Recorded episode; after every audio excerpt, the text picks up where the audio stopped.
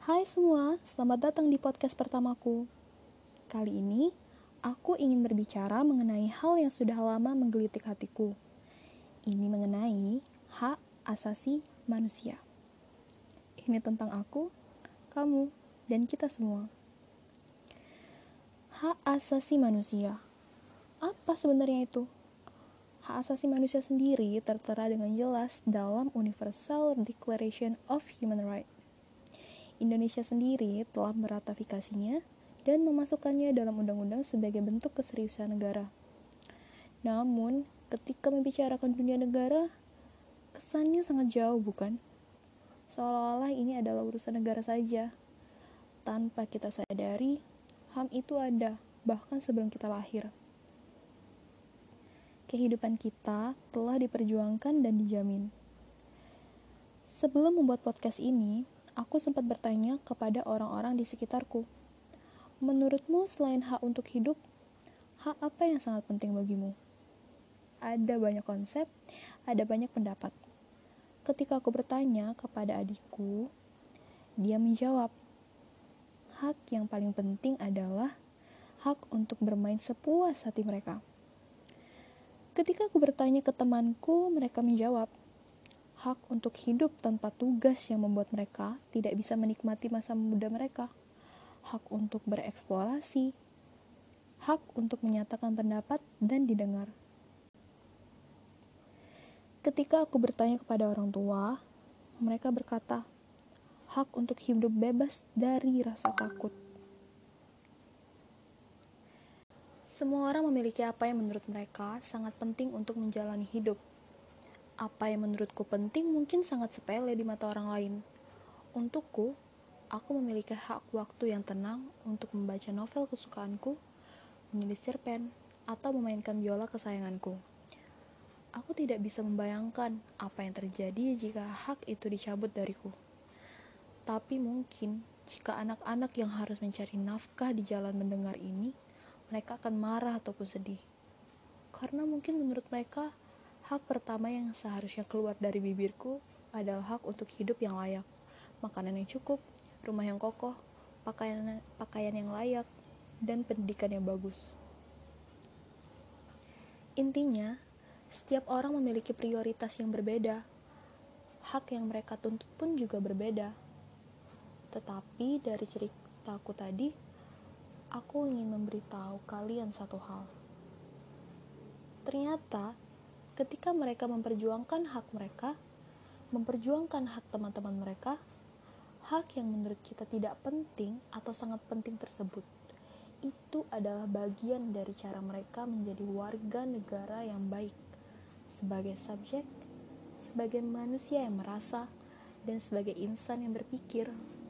Karena itulah, aku di sini ingin mengajak kalian semua untuk memperhatikan satu kata Kata ini sudah sangat akrab bagi kita.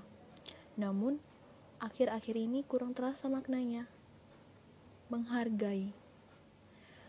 Menghargai bukan sesuatu yang sulit. Tidak perlu menunggu promo untuk yang mendapatkannya. Dan tidak menyakiti diri sendiri untuk melakukannya. Sadarilah bahwa setiap manusia itu memiliki keunikannya masing-masing ada banyak hal yang mempengaruhi. Ada banyak alasan di balik tindakan. Ada sebab dari perilaku. Kata-kata seperti baperan. Itu aja kok nangis. Dasar cengeng. Dasar lemah. Kata-kata itu mudah sekali keluar, mudah sekali terucap, sangat singkat untuk diketik. Tetapi efeknya bisa sangat luar biasa bagi orang lain mereka yang sensitif menjadi tertekan. Mereka yang bersedih merasa tidak ada telinga yang tulus mendengarkan. Dan mereka yang depresi merasa enggan untuk membuka diri. Jaga mulut, jaga jari. Setiap orang berhak bersuara, menyampaikan keluh kesah mereka, berpendapat, mengadu. Kamu, kamu juga berhak untuk memiliki persepsi yang berbeda. Kamu bisa memilih untuk berlogika atau merasa akan sesuatu. Hanya saja, jangan pernah berpikir bahwa pandanganmu lah yang paling benar, dirimu lah yang paling hebat, moralmu lah yang paling baik. Kemudian lantas menyepelekan perasaan orang lain. Kita mungkin mengatakan seseorang yang mau posting status, aku gak betah di rumah, padahal tahu bahwa rumahnya besar, lantas berucap, dasar kamu gak bersyukur. Tanpa tahu mungkin dia adalah korban dari broken home, kekerasan dalam rumah tangga, hingga korban pelecehan seksual. Jadi berhentilah menilai seseorang dari sudut pandangmu. Bumi diciptakan bulat agar kamu bisa melihat dari banyak sisi.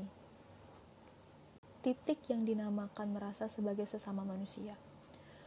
Bukankah melihat humanisme adalah bagian dari HAM yang kita ingin perjuangkan bersama sebagai sesama warga negara?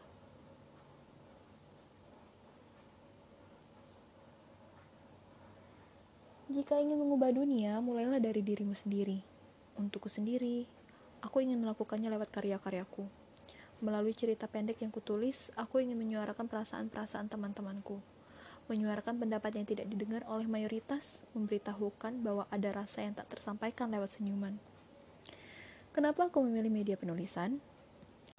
Ceritanya ketika aku SMA, aku pernah berkunjung ke sebuah perkampungan di Kepulauan Riau di sana aku berteman dengan seorang anak nelayan. Kami saling bercerita hingga dia mengatakan mengenai kapal-kapal asing yang mencuri ikan-ikan mereka. Dia juga ingin menjadi mereka yang mengusir kapal-kapal itu pergi. Terinspirasi dari sana, aku menulis sebuah cerpen tentang itu dan berhasil menjadi juara harapan satu pada ajang penulisan cerpen nasional. Dari sana banyak orang yang akhirnya tahu apa yang terjadi di daerah dan jauh di Kepulauan Riau dari Jakarta. Daerah tanpa sinyal, dengan listrik yang hidup dari pukul 6 sore hingga 9 malam saja. Daerah itu berhasil aku perkenalkan, setidaknya kepada 20 juri dan panitia lomba nasional di sana. Karena itulah aku memilih kepenulisan sebagai media memperjuangkan suara-suara yang tidak terdengar. Lewat menulis, aku berencana memberikan gambaran-gambaran mengenai apa itu HAM, apa itu perbedaan, apa itu privilege, apa itu toleransi, dan bagaimana cara yang menghargai mereka yang membaca dapat dengan lebih mudah masuk ke berbagai sudut pandang, mendengar, berbagi pendapat, melihat berbagai kejadian. Kemarahan mereka yang diambil kekayaan alamnya oleh pihak asing, penderitaan korban diskriminasi yang dibungkam oleh mayoritas, serta kesedihan mereka yang tidak dianggap normal oleh norma. Itu adalah rencanaku untuk berkontribusi dalam menegakkan HAM di lingkunganku. Aku berharap untuk dapat menjadi pramudia anatatur yang dapat menyampaikan kesegilisahan masyarakat luas yang saat itu sedang diajarkan oleh rezim yang berkuasa. Bagaimana cara menjadi warga negara dengan rute yang sangat tidak demokratif. Alih-alih menginternalisasikan nilai-nilai HAM dan mendorong agar masyarakat aktif dalam berpolitik untuk menyelesaikan masalah, indoktrinisasi dilakukan sehingga suara-suara terbungkam. Mas Pram adalah orang yang menyuarakan itu. Dan aku berharap dapat melanjutkan apa yang beliau lakukan.